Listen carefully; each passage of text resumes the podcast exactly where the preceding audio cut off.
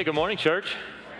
Great to be with you all. Uh, you know what? Just how sweet is it to have our students with us, to have them leading worship? They're working back there hard too. You call in. Dora, thank you guys. So we're super blessed, super blessed to have you all participating. Special thanks to Pastor Hudson, our youth pastor, and all of the volunteers. In fact, uh, Hudson is going to be bringing the sermon next Sunday. He'll be in Acts chapter 12. Today, we're in Acts chapters 11 and 13. So just by way of reminder, the overarching title or theme of our series as we work our way through the book of Acts is this How to Change the World. And so we've been reminded that if we want to bring real permanent change into the world, then we must bring the message of Jesus. Obviously, not only does that have benefits in this life here and now, but it has eternal consequences as well.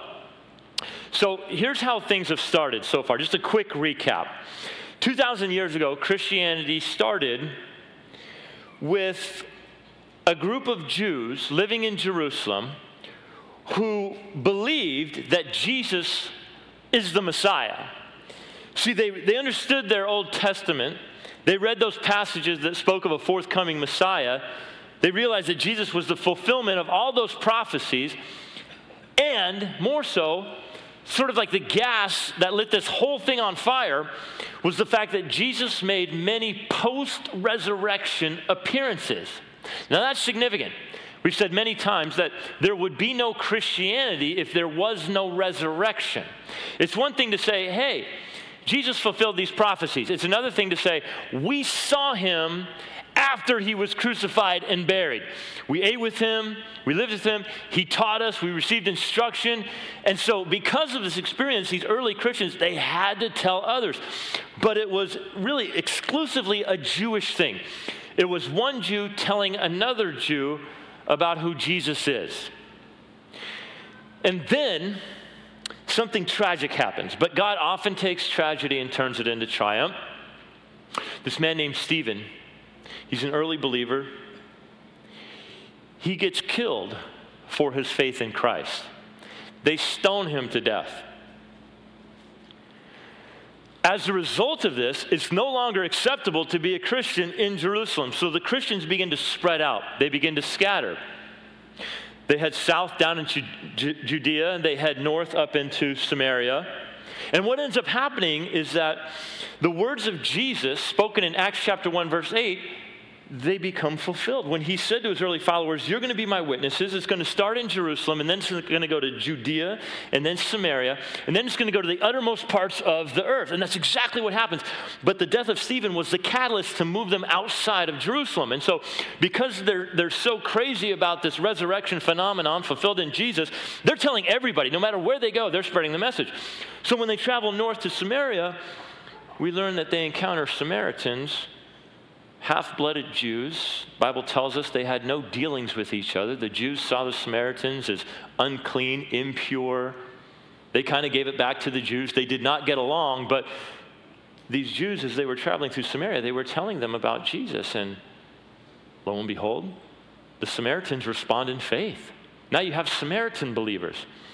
And then in this other place, we read about this Ethiopian and this Roman soldier they don't they're not within the Jewish community at all, but they're considered God-fearers. These are Gentiles who respect, admire, even worship the God of the Hebrews, but they don't understand the Hebrew Old Testament like the Samaritans or the Jews, but they're drawn to, the, to their God.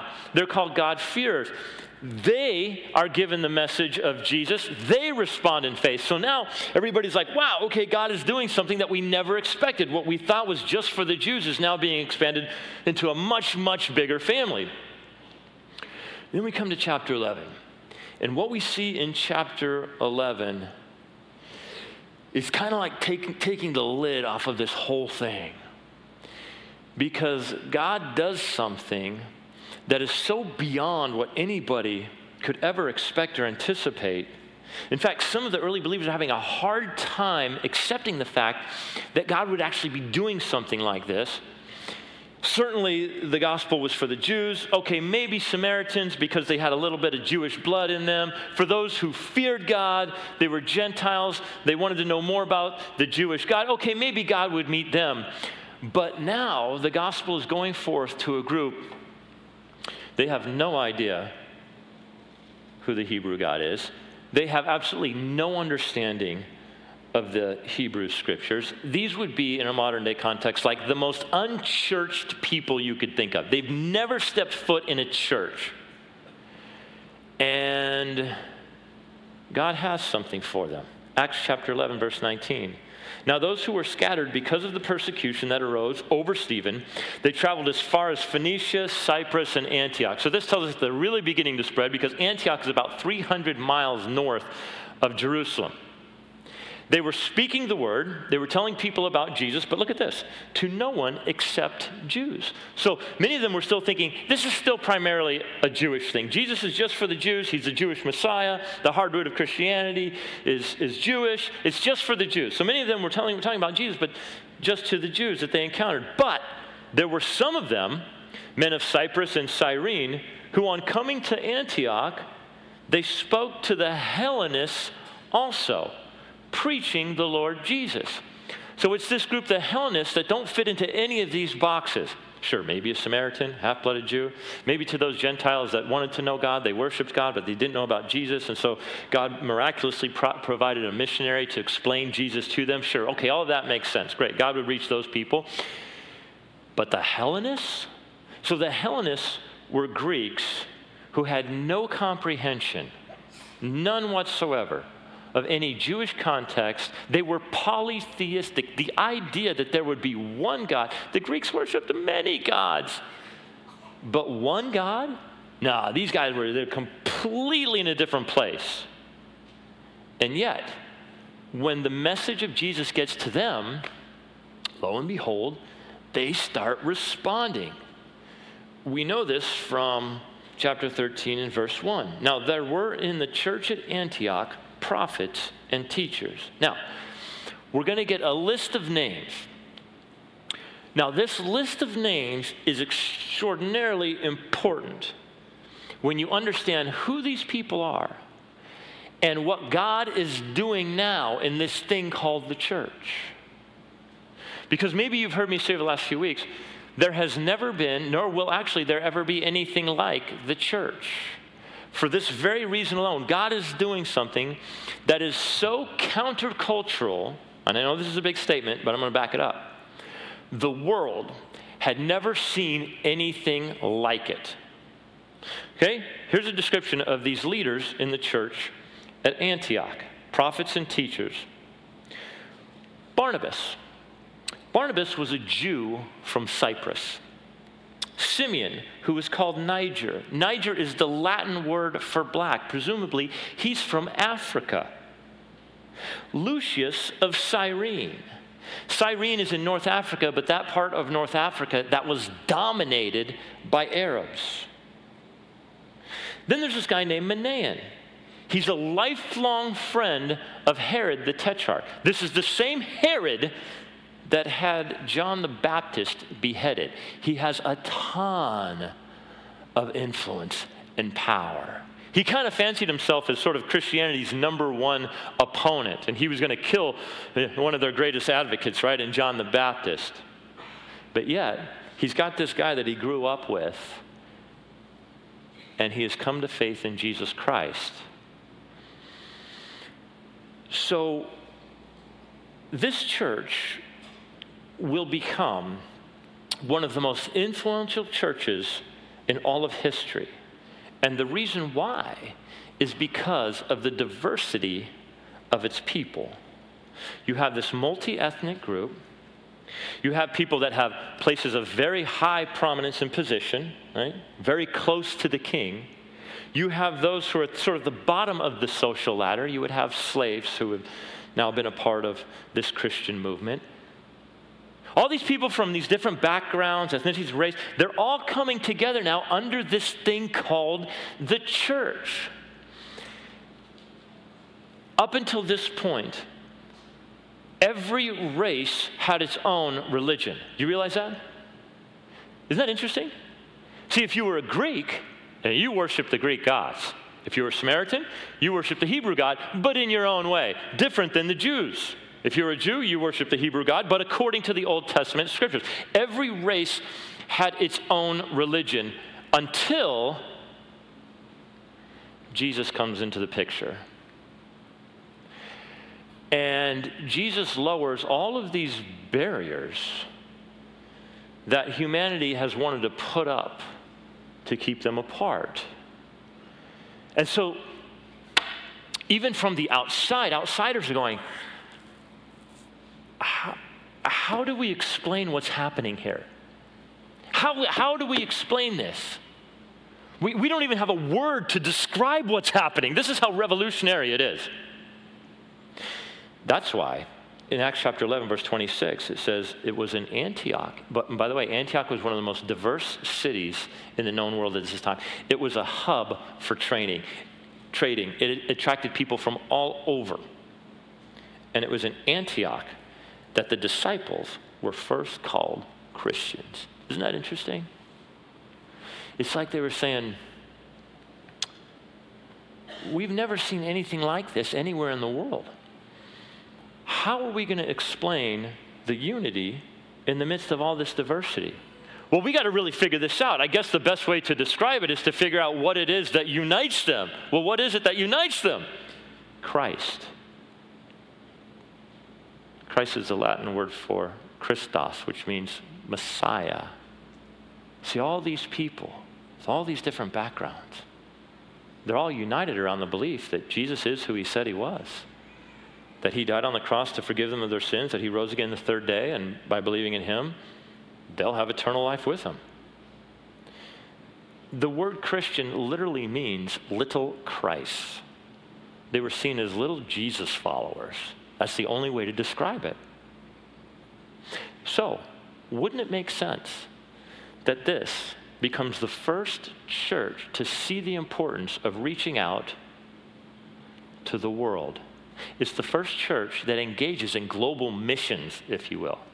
And it does make sense because everybody's, you know, gathered around. This, these, are, these are guys in leadership that we're reading about. All this diversity coming together, like, all right, well, clearly God is including all people into his family. So we need to take this beyond Antioch and to the rest of the world. And in order to do that, we need to send forth, watch this, our best. Our best. We're going to send forth the A team to go out and to carry this message beyond our walls. Chapter 13, verse 2 While they were worshiping the Lord and fasting, the Holy Spirit said, Set apart for me Barnabas and Saul for the work to which I have called them. Then, after fasting and praying, they laid their hands on them and sent them off. This would have been an incredible moment in church history because, again, for the congregation, it's like, okay, what are we going to do? We're, just, we're sending off two of our all stars. These guys will go on to become the most successful church planters of all time. And from one church planter to another, you just have to bow down and give them all respect. The Apostle Paul will go on to be one of the most influential men who has ever lived. I'll prove it to you. 2,000 years later, millions of people all, all, over the world are reading the things that he has written. Okay? The guy was very, very successful. So the church says, we're going to take our best and we're going to send them out to reach the world. They do so. And you know what happens to the church in Antioch without their two key guys? That church thrives. How is that possible? Well, what we learn is that this church was committed to some fundamental things that make it healthy. In chapter 11, verse 25 and 26, we read this. So Barnabas went to Tarsus to look for Saul. By the way, this is the same Saul that had the Damascus Road encounter, and he was a, a, Jewish academic, a Jewish zealot, sought to kill Christians, saw the resurrected Jesus, gets his life turned upside down. When he found Saul, he brought him to Antioch. For a whole year, they met with the church and they taught a great many people. All right. So, if a church is going to have a profound spiritual impact in the world, then that will be a church that is committed to teaching the scriptures. So, my commitment to you has been and will always be to rightly divide the scriptures, to bring you every Sunday, every time we get together, and I have the opportunity to exercise my gift in serving you my commitment is it's to just deliver this feast. My job is to set the table for you. so that you can just dine off of the banquet that is the richness and the nourishment that is God's Word. A church that wants to have a profound impact in the culture will be a church that is committed to understanding, receiving, teaching the Word of God. Paul and Barnabas, they taught for a solid year, and the congregation grew. Anytime there's biblical teaching, there will be fruit. Um, and you see some of this fruit in chapter 11, verse 27. Now, in these days, prophets came down from Jerusalem to Antioch, and one of them, named Agabus, stood up and foretold by the Spirit that there would be a great famine over all the world. Then you get this little parenthetical statement that this actually took place in the days of Claudius. So, early historians actually re- record, they write about this event. It actually did happen in the first century AD. There was a famine that took place in Judea, and it was under the reign of Claudius. And so this prophet comes down, actually says, Hey, it's going to get really hard for the believers in Judea, the church in Judea. And so the church in Antioch hears this prophetic word, and they say, Great, we need to help them. We need to prepare them for what's about to come, because when there's a famine, food is scarce, the price of food goes high. We need to take care of our brothers in the city of Jude- in the area of Judea. So the disciples determined everyone according to his ability. That's a great principle for your own personal generosity, by the way. People ask themselves, well, how, how generous am I supposed to be? Well, well, here's the first, first question to ask yourself well, what has God entrusted to you? You know, it's kind of like the parable of the talents. One has 10, one has five, one has one, right?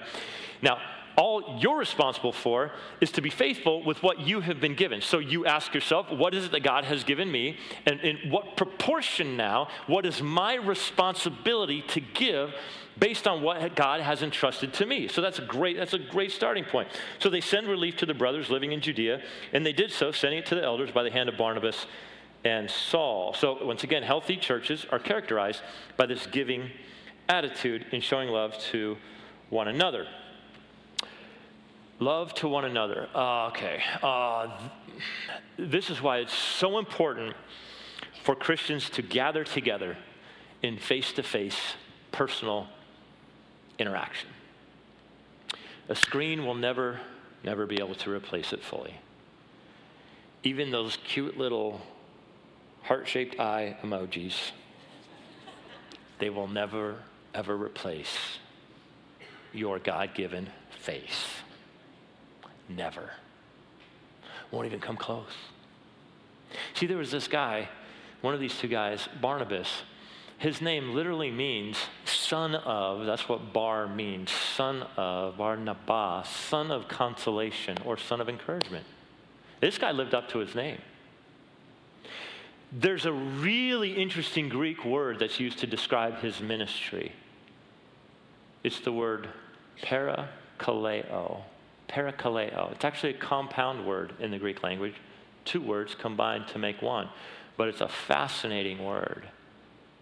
In fact, Bible translators have a hard time capturing the meaning of this word with just one English word. That's why, as you read the Greek text, you'll see this Greek word translated a number of different ways in the English language. And when you see that, immediately you have to go, huh, there's something interesting about this Greek word. It doesn't quite it's not quite captured by just one English word.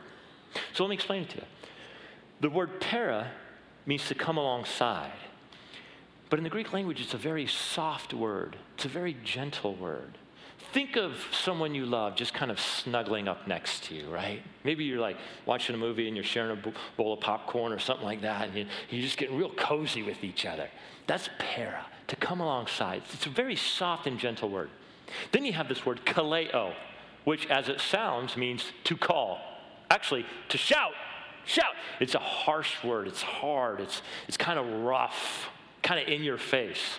And so what the Greeks did is they combined these two words a soft word and a hard word, para kaleo, to come alongside and to shout. It's really interesting. How, what would be the English translation of that? That's why it's so hard. Um, Oftentimes, the word exhortation is used, but I think there might be a better, better word, better English word. Maybe a better English word is to implore, or maybe to beseech. Because if you're imploring someone, you're saying, I want to say something to you. And, and, I'm, I'm, I really want to be intense about how I communicate this, but I want it to come from my heart. I want you to hear my heart. You know, if you beseech somebody, what you're doing is you're saying, I, I want to speak to you out of love. But I want to make sure you get, you get, I want to make sure you're listening. But I want you to see my heart in what I'm saying. This is why elsewhere in the Bible, as if we need further convincing, both Jesus and the Holy Spirit are referred to using the word parakaleo. So, this is the ministry that, that Barnabas has. And so, this ministry is as important in the church today as it has ever been. Um, if we're going to be conformed to the image of Jesus Christ, it can only happen when we are in close proximity to one another. Because it's, it's, think of it like this truth is verbal, but love is nonverbal. So when we're together, I get to see the look in your eye, I get to see your facial expression, I get to feel your hand on my shoulder. If we're not in close proximity with other believers, we miss all of that. Hebrews 3:13, but exhort one another every day. Guess what the Greek word for exhort is there? Parakaleo. As long as it is called today. Why? So that none of you may be hardened by the deceitfulness of sin. This is a great definition of sin. Sin is lie. Sin is deceit. And what happens is when you fall into that deceitfulness, something happens within you. You become hardened to it. And then it's like you find yourself giving into it over and over again. And what you need is to be around brothers and sisters who will pull you aside and say, Can I speak a strong word into your life, but from my heart? Because I care about you, I want to exhort you. There's the word. I want to exhort you. I want to bring to your remembrance what the scriptures say about what you're doing. And it's all done out of love. By the grace of God, there go I. So this was a very, very important ministry in the early church, and Barnabas did it very, very well. Now, um, why don't we see more of this in the church? That's a pretty fair question to ask. I think the answer is twofold. Number one, we're all pretty insecure. We're pretty insecure people.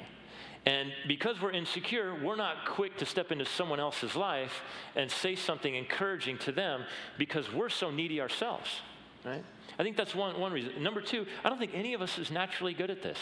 It's really, really challenging to be transparent and yet not be self absorbed.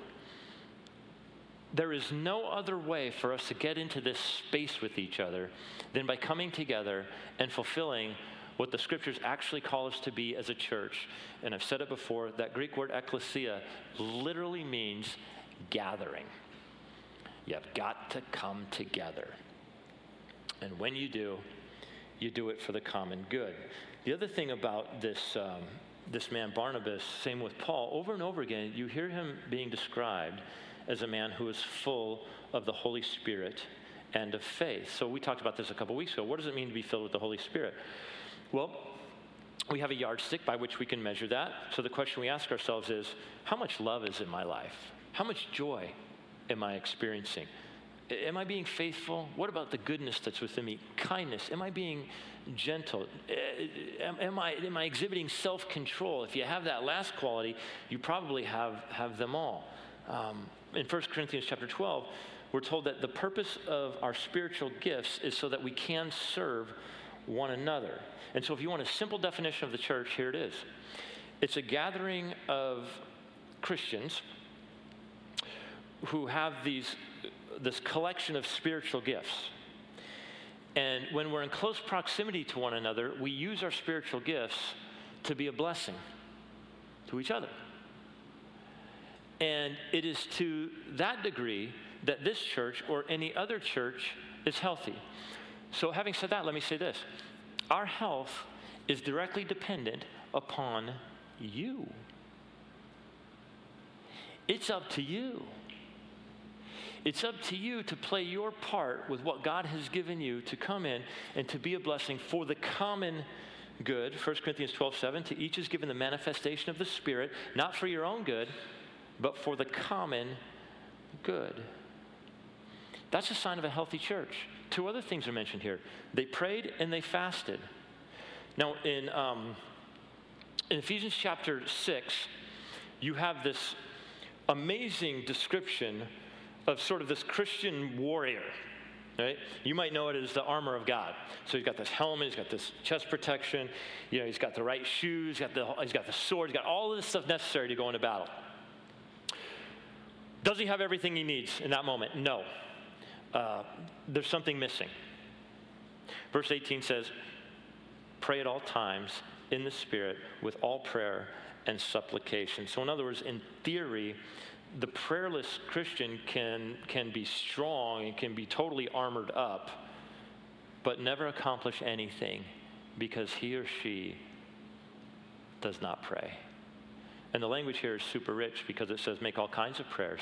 Pray on your knees, pray standing up, pray silently, pray out loud, make your requests known, Pray for things that are specific. Pray for things that are general. Pray with passion.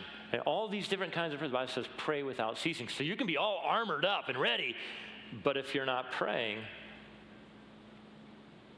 what will you accomplish? We say around here a lot prayer can do anything God wants to do. Now, let's talk about fasting. Somebody else should be talking to you about fasting, not me. Let me just get that out there. I love to pray. Fasting, not so much. It's kind of it's, it's a hard one for me. In part because, like you, I enjoy food. But you know what fasting does?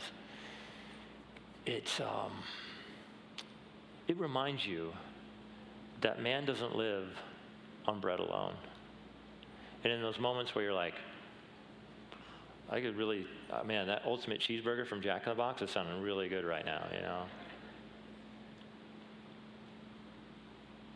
It's when you make those personal sacrifices of, watch this now, basic and fundamental necessities in your life that you are drawn closer to the heart of God. And you're reminded, okay, yeah, even though I'm physically hungry, what I need most is spiritual food. They prayed, they fasted. If you read through the Bible, both the Old and New Testament, you see that fasting was used before big decisions were made. The church gets together, they say, leadership says, well, look around the room. Clearly, God is doing something that is worldwide, including all people in his family. We, in leadership, we represent that. And so now we need to take this beyond our walls to the world. So, what we're going to do is we're going to pray, we're going to fast. Spirit of God speaks, and Spirit of God says, send your best you'll be okay because you have the necessary ingredients to be healthy. You've got the scriptures, you've got men and women that are filled with the Holy Spirit, they're exercising their gifts. There's encouragement, there's exhortation, there's parakaleo. Send your best. And they do. Where do you start? You start with people who are full of God's Spirit. Don't ever think for a moment that your own personal walk with God is not important. Because any ministry that you have will be an outflowing of who you are, the contents of your heart, the desires of your soul. And healthy churches, they're filled with people like this. And so, what's really cool for us this morning is that we get a, we get a little Barnabas style encouragement ourselves because we've got about 10 people that are going to, in obedience, express publicly their faith journey and their commitment to Jesus Christ. And this is one of my most favorite things that we get to do as a church together because we are reminded that God is in the business of changing lives. And these people serve as great examples. I'm super thankful. They serve as great examples of all that God is and all that God wants to do. So, Father, Lord, we just thank you for the reminders of this text. Lord, for those who might be far from you, for those who are hurting, for those who just need encouragement, God, I pray that you would use your people to provide exactly what is needed. Father, we ask that your hand of blessing, a special blessing, would be upon these people who are going to talk about your greatness and what you do. Certainly, there are people in the room, even people watching online, they need to hear these words. Lord, I pray that their, their hearts would be open and receptive. And God, we just absolutely celebrate this time. It's, it's all because of you, who you are, and what you've done through it for us through your Son, Jesus Christ. God, be in our midst now in a powerful way through your Spirit, we pray. And God's people said, Amen.